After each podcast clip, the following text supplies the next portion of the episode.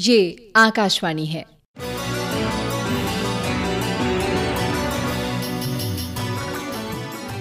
बदलती फिजाएँ।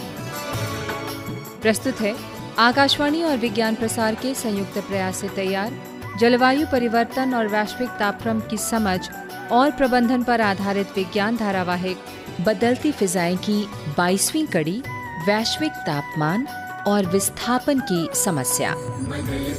फिजा में को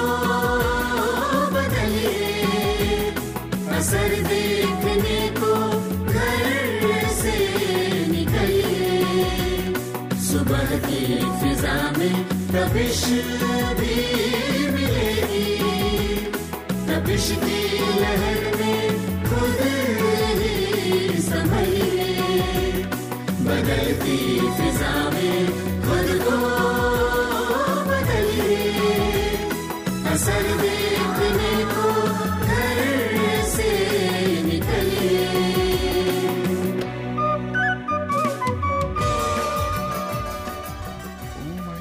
इतना सारा काम उसके ऊपर स्कूल का प्रोजेक्ट और विद्यालय की वार्षिक डिबेट भी नज़दीक आ रही है। इस बार तो मुझे जीतना ही है। अब मैंने अपने नोट्स कहाँ रख दिए? रमेश तुम्हारा नाश्ता तैयार है। कहाँ हो तुम? अ- आया ममा खाना डाइनिंग टेबल पर लगा दिया है। जी। पिछले सप्ताह क्या कहा था याद है ना? अ, ओफो मैं वार्षिक डिबेट की बात कर रही हूँ। जी ममा उसकी डेट्स आ गई हैं। आई होप तुमने नोटिस बोर्ड पढ़ा होगा। यस मम्मा मैं अपने नोट्स ही ढूंढ रहा था। मेरे टीचर ने मुझे दिए थे। रमेश किन पेपर्स की बात कर रहे हो? मेरे से पूछ लेते हैं। अरे मेरे डिबेट्स वाले नोट्स मम्मा अच्छा वो वो सारे पेपर्स वो तो मैंने तुम्हारे कमरे की अलमारी में रखे थे। क्या मम्मा मैंने आपसे कितनी बार कहा है कि मेरे पेपर्स को मत छुआ करो। रमेश। अब देखिए मैं कितनी देर से यहाँ ढूंढ रहा हूँ कितना परेशान हो रखा हूँ मैं। प्लीज़ जहाँ पड़े रहते हैं वहीं रहने दिया कीजिए। Okay okay okay. तुमने पढ़ा होगा ना कि अपनी पुस्तक और कॉपियों को उचित स्थान पर रखना चाहिए। पर- देखो किसी भी प्रतियोगिता में विजय के लिए घरेलू अनुशासन का होना भी ज़रूरी होता है। इससे जीवन की समस्याएँ भी कम हो जाती हैं। ओके ओके मम्मा आप जीती मैं हारा मेरी गलती है मैं आगे से ध्यान रखूँगा। प्लीज़ नो मोर लेसन मुझ पर वैसे ही काम का बहुत प्रेशर है। देखो सभी चीज़ों को सहजता से लेना सीखो। वैसे भी तुम स्कूल में अच्छा ही कर रहे हो। सॉरी मम्मा मैंने कहा तो मैं आगे से ध्यान रखूँगा मुझे समझ आ गया है। आपने मेरी सारी बुक्स और नोट्स इतने अच्छे से जो रख दिए हैं। अच्छा मुझे बताओगे तुम्हारी डिबेट का विषय क्या है? जी। अवश्य कोई करंट टॉपिक होगा। जी मम्मा मेरे लिए तो ये नया ही है पर आपके लिए नहीं है। मतलब?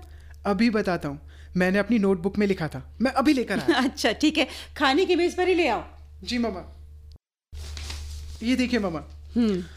तो इस बार की हमारी डिबेट का विषय है ग्लोबल वार्मिंग विस्थापन और शरणार्थी समस्या। हम्म इंटरेस्टिंग जानती है मम्मा हमारी टीचर ने बताया कि ये विश्व की वर्तमान उभरती हुई समस्या पर केंद्रित है। इसमें विश्व परिदृश्य ग्लोबल वार्मिंग और उससे उपजती शरणार्थियों की समस्या जुड़ी हुई है। अच्छा है। और रुचिकर विषय है। हम्म। पता है इसने राजनीतिकों की और वैज्ञानिकों की नींदें उड़ा रखी हैं। अच्छा मम्मा नेता और वैज्ञानिकों की ही क्यों? रमेश वैसे तो आम लोग ज़्यादा प्रभावित होते हैं परंतु मेरे कहने का मतलब है कि राजनेता नीतियाँ बनाते हैं और वैज्ञानिक इसका आधार बताते हैं इसलिए। ओह मम्मा मुझे लगता है मेरे स्कूल की बस आ गई है। हाँ। मुझे जल्दी जाना होगा नहीं तो बस चली जाएगी। अब सुनो तुम्हारा लंच बॉक्स तैयार है। ये लो रख लो। और हाँ ध्यान से खा लेना हाँ? जी मम्मा। मैं स्कूल देर से आऊँगी। मुझे शिक्षा निदेशालय की एक बैठक में जाना है। Okay okay okay. Okay bye मम्मा। बाय टेक केयर ध्यान रखना।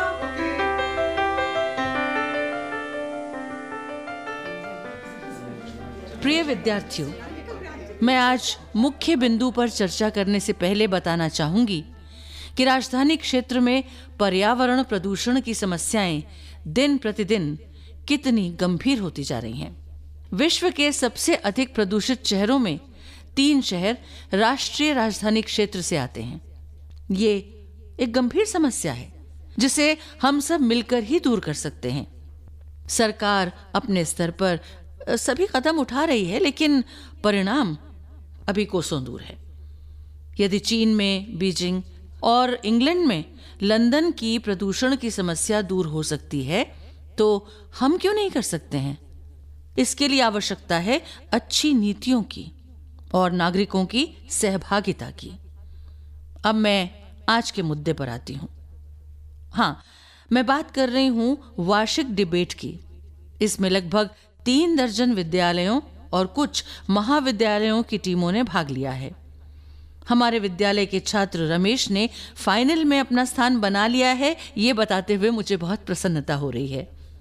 तो आ, मैं उसी को इस प्रतियोगिता के बारे में विस्तार से बताने के लिए आमंत्रित करती हूँ। आओ रमेश। दोस्तों आप सभी ने नोटिस बोर्ड पर देखा होगा कि इस प्रतियोगिता की फाइनल स्टेज का विषय ग्लोबल वार्मिंग रिफ्यूजीज है। यानी ग्लोबल वार्मिंग से बढ़ती शरणार्थी समस्या। इसमें मनुष्य ही नहीं, दूसरे जीव जंतु और पेड़ पौधों को भी शामिल कर सकते हैं। इस समस्या का असर कुछ क्षेत्रों में तो स्पष्ट दिखने लगा है। संयुक्त राष्ट्र की एक रिपोर्ट के अनुसार इसके गंभीर नतीजे हो सकते हैं। संसाधनों की कमी, भोजन और पानी की किल्लत आने वाले समय में आम समस्या बनकर उभर सकती है। मेरे लिए यह गर्व की बात है कि मैं अपने स्कूल का प्रतिनिधित्व करने जा रहा हूँ। मैं और मेरे सभी दोस्त उस दिन की प्रतीक्षा कर रहे हैं, जिस दिन इसका आयोजन होगा। विद्यालय की ओर से मिल रहे सहयोग और प्रोत्साहन के लिए मैं स्कूल प्रशासन और आप सभी का बहुत बहुत धन्यवाद करता हूँ। वाह वाह। क्या आत्मविश्वास है? आप सभी को मालूम होना चाहिए कि वर्तमान में आपदाओं के कारण प्रति सेकंड एक व्यक्ति बेघर हो रहा है। सोमालिया में सूखे के कारण सन 2011-2012 में। पाकिस्तान में सन 2010 और 2012 में आई बाढ़। और नेपाल में सन 2015 के भूकंप के कारण लाखों लोगों को अपना घर बार छोड़ना पड़ा है। हालाँकि ग्लोबल वार्मिंग की समस्या नई है, लेकिन आने वाले समय में ये और विकराल हो सकती है। इसके लिए हमें अभी से कदम उठाने पड़ेंगे। इसीलिए प्रतियोगिता का विषय हमने बहुत ध्यान से चुना है। और विषय जैसा आप सभी जानते हैं ग्लोबल वार्मिंग है। उम्मीद करते हैं कि हमारे सभी प्रतिभागी खूब तैयारी के साथ आएँगे। तो अग्रिम शुभकामनाएँ सभी को। धन्यवाद।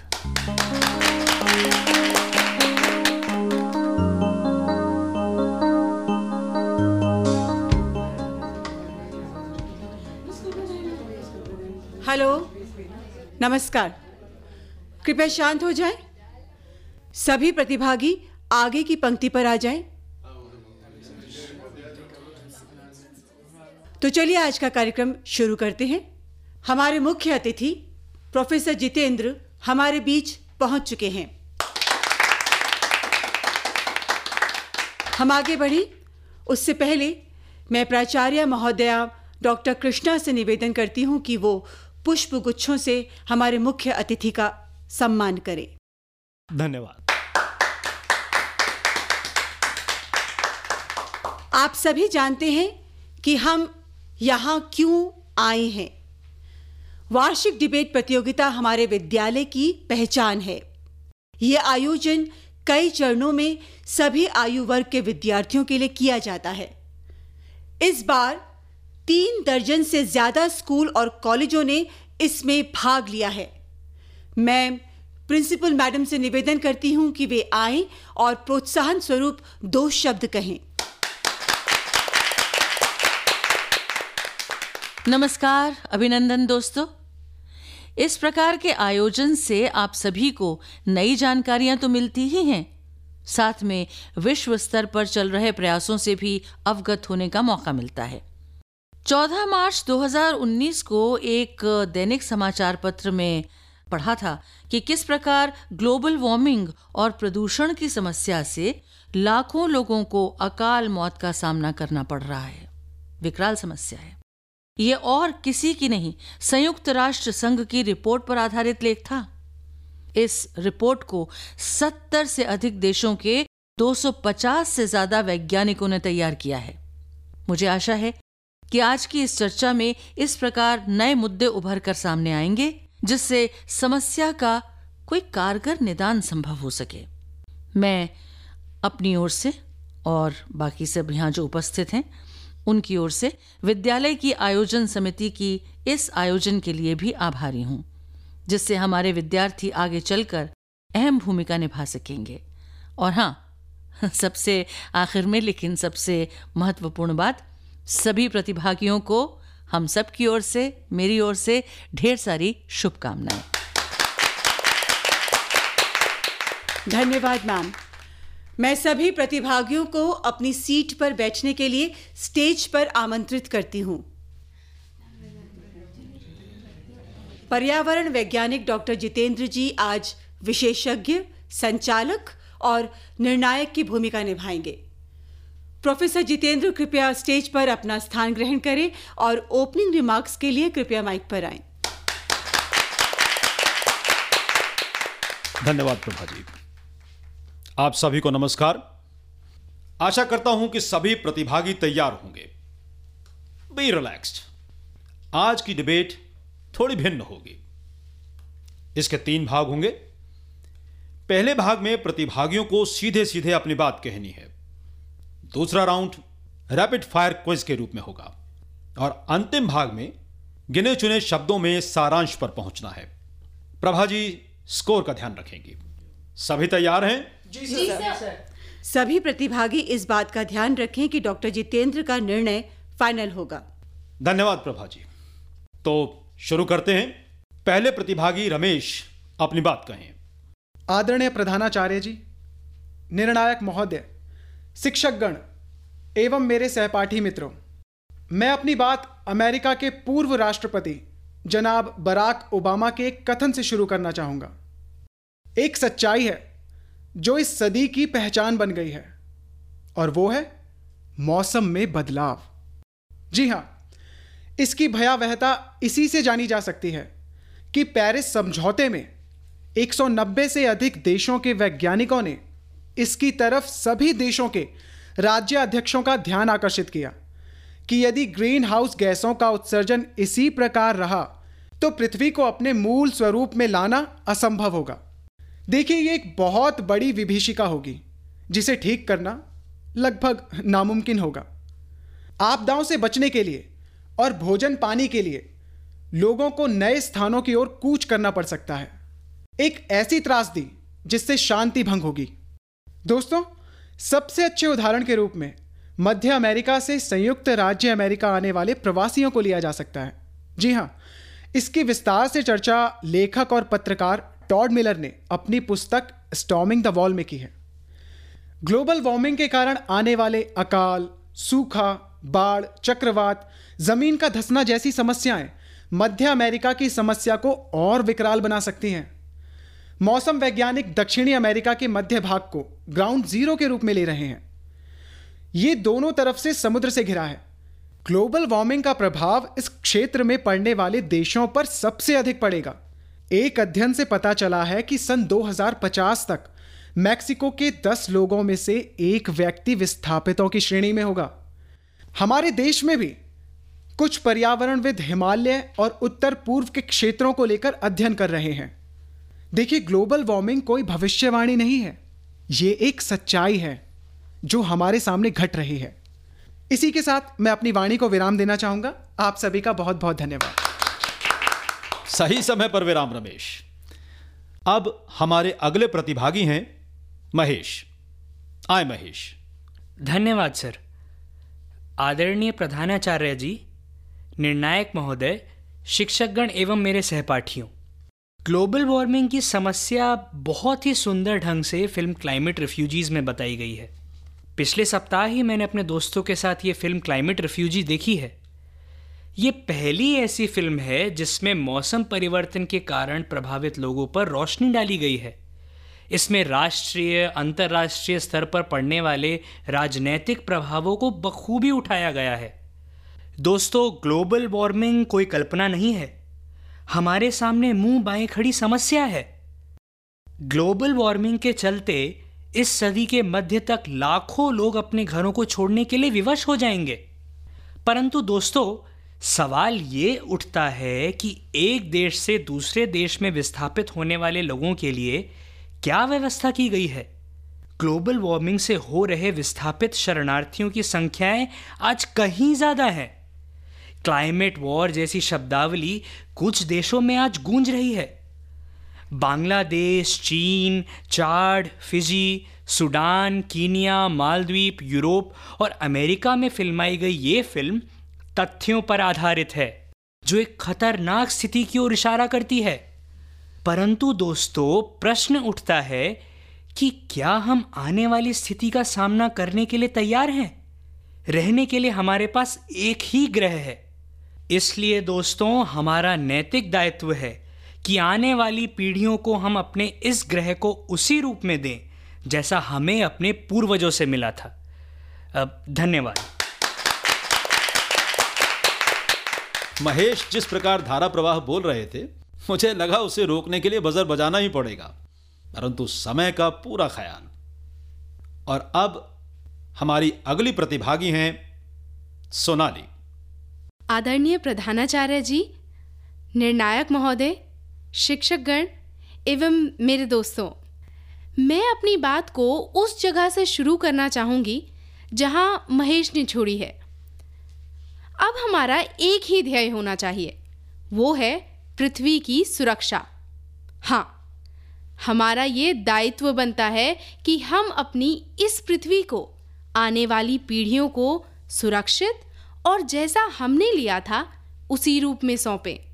यदि ग्लोबल वार्मिंग की समस्या ऐसे ही बनी रही तो सन 2050 तक 15 करोड़ से लेकर 100 करोड़ तक लोगों के विस्थापित होने की समस्या सामने आ सकती है। ये ऐसी स्थिति होगी जो इससे पहले इस ग्रह पर कभी नहीं घटी। हम अपने पर्यावरण को कार्बन डाइऑक्साइड गैस से भर रहे हैं। जिससे तापमान बढ़ता जा रहा है और पृथ्वी गर्म होती जा रही है। ये कार्बन कहाँ से आ रहा है? जीवाश्म ईंधन को काम में लेने से।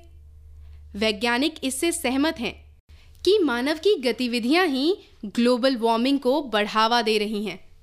हम विस्थापित शरणार्थियों की बात तो करते हैं, परंतु कभी आपने जानने का प्रयास किया कि बांग्लादेश और मालद्वीप इस आपदा को झेलने वाले देशों में सबसे ऊपर आते हैं। एक अनुमान के अनुसार सन 2050 तक बांग्लादेश का 17 प्रतिशत भूभाग जलमग्न हो जाएगा और दो करोड़ आबादी विस्थापित शरणार्थियों की श्रेणी में शामिल हो जाएगी। दोस्तों, ये समस्या मनुष्यों की ही नहीं, बल्कि दूसरे जीव जंतु पेड़ पौधे भी इसी श्रेणी में जुड़ते चले जा रहे हैं। तीन हज़ार के आसपास जीव जंतु और वनस्पतियों की प्रजातियाँ अपने मूल स्थानों से विस्थापित हो चुकी हैं। वो नए स्थानों पर जाने के लिए स्वतंत्र हैं, परंतु मानव नहीं। इस परिवर्तन की सबसे बड़ी त्रासदी यही है कि जो देश सबसे अधिक पर्यावरण को हानि पहुँचा रहे हैं, वे दूर भाग रहे हैं और तुम्हारा समय समाप्त हुआ। धन्यवाद सोनाली। धन्यवाद सर। सभी प्रतिभागियों ने बहुत अच्छी प्रस्तुतियाँ दी। अब समय है अगले राउंड का।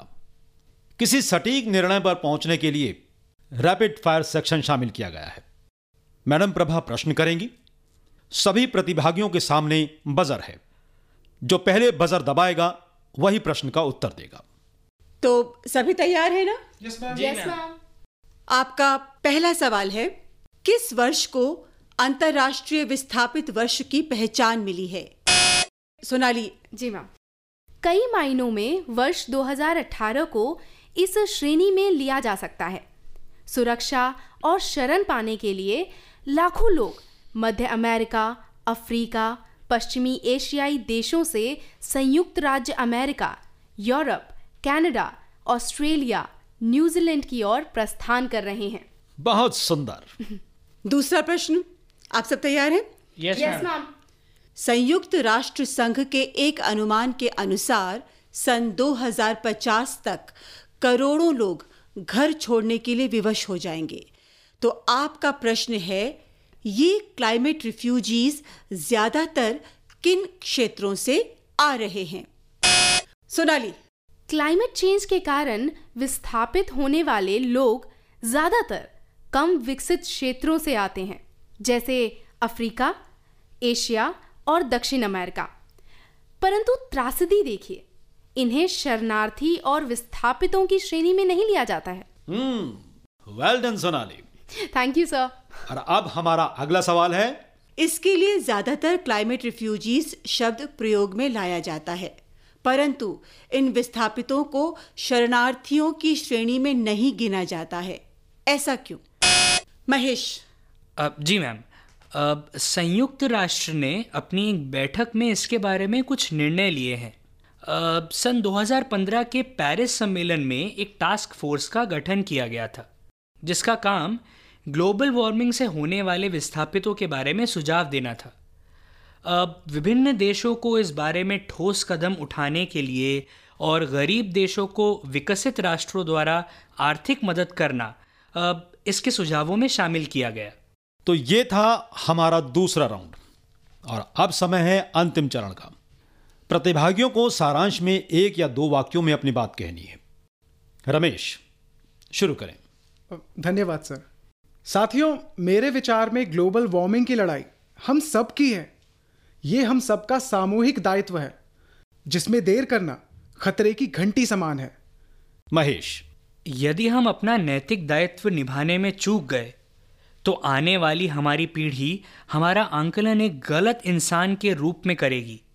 हमें ग्लोबल वार्मिंग और इससे होने वाले विस्थापन से हर हालत में लड़ना ही होगा। सोनाली। भगवान ने रहने के लिए हमें एक ही ग्रह दिया है। मानव को इसे समझना होगा। हमारा एक ही ध्येय होना चाहिए। वो है सुरक्षित धरती। तो इसी के साथ संपन्न होती है हमारी ये डिबेट जब तक प्रभा जी रिज़ल्ट तैयार करें, मैं प्रिंसिपल मैडम को माइक देता हूँ। डॉक्टर जितेंद्र, धन्यवाद। बहुत सुंदर, बहुत उत्साह से भरपूर सभी प्रतिभागियों ने बड़े अच्छे ढंग से अपने विचार रखे।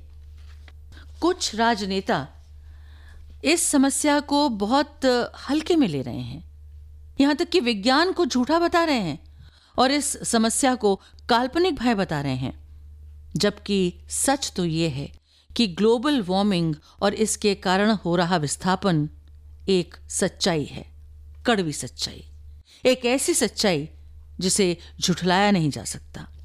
प्रोफेसर जितेंद्र, आपको, प्रतिभागियों को, सभी अध्यापकों और अभिभावकों को, उनके सहयोग के लिए बहुत बहुत धन्यवाद। हाँ ये परिणाम मेरे हाथ में आ गया है।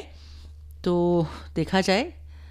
ओ आ, मैं डिक्लेयर करती हूँ वो नाम जो आज विजेता हैं वो हैं सोनाली।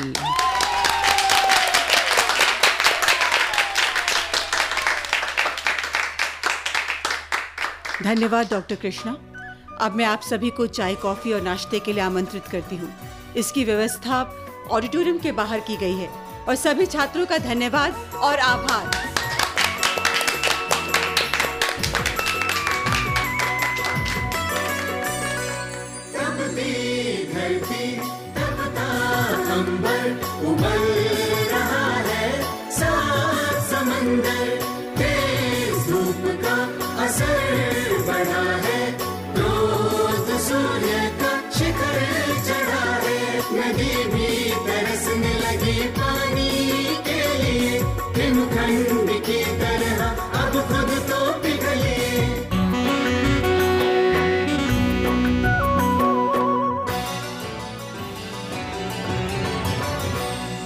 बदलती फिजाएँ। अभी आप आकाशवाणी और विज्ञान प्रसार के संयुक्त प्रयास से तैयार, जलवायु परिवर्तन और वैश्विक तापक्रम की समझ और प्रबंधन पर आधारित विज्ञान धारावाहिक बदलती फिजाएँ की 22वीं कड़ी सुन रहे थे वैश्विक तापमान और विस्थापन की समस्या। आलेख व अनुसंधान डॉक्टर आर एस यादव का था। हिंदी अनुवाद सविता यादव। शीर्षक गीत डॉक्टर मेहता नगेंद्र सिंह।